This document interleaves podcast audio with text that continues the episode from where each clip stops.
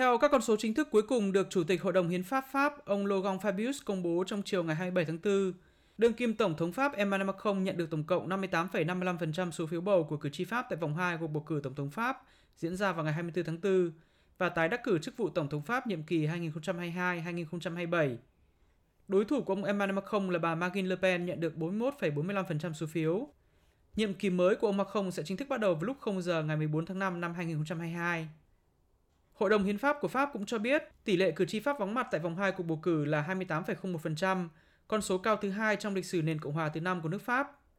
Đối với một số cáo buộc từ các phe đối lập về việc có gian lận trong bầu cử, Chủ tịch Hội đồng Hiến pháp của Pháp, ông Laurent Fabius cũng cho biết, hội đồng đã xem xét các điểm bất thường tại 48 điểm bỏ phiếu và quyết định hủy 20.594 phiếu không hợp lệ, tương đương 0,06% tổng số phiếu của các cử tri đã đi bầu.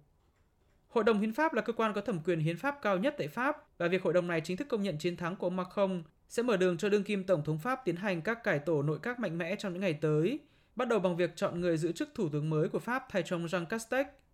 Trong ngày 27 tháng 4, ông Emmanuel Macron cũng đã lần đầu tiên xuất hiện trước công chúng sau khi tái đắc cử khi đi thăm một khu chợ ở thành phố Sergi, một khu dân cư nghèo ở ngoại ô phía tây bắc thủ đô Paris và tuyên bố sẽ ban hành một loạt các chính sách nhằm hỗ trợ người nghèo trong lĩnh vực việc làm, nhà ở và an sinh xã hội.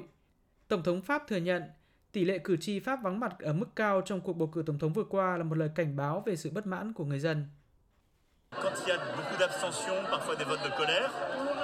Khi tỷ lệ cử tri vắng mặt cao như thế thì đó không chỉ là sự giận dữ. Người dân Pháp không phải là không còn yêu thích nền Cộng hòa, mà là vì họ gặp nhiều khó khăn trong cuộc sống, trong việc tìm được một công việc, đôi khi còn bị phân biệt đối xử, và họ muốn được bảo vệ về an ninh.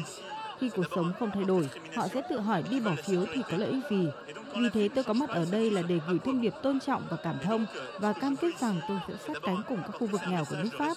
ngay từ những giờ phút đầu tiên của nhiệm kỳ tổng thống 5 năm tới. Theo các nhà phân tích chính trị Pháp, việc ông Emmanuel Macron chọn một khu dân cư nghèo để thực hiện chuyến thăm đầu tiên sau khi tái cử tổng thống là một phần trong chiến lược vận động tranh cử cho cuộc bầu cử quốc hội Pháp vào tháng 6 tới.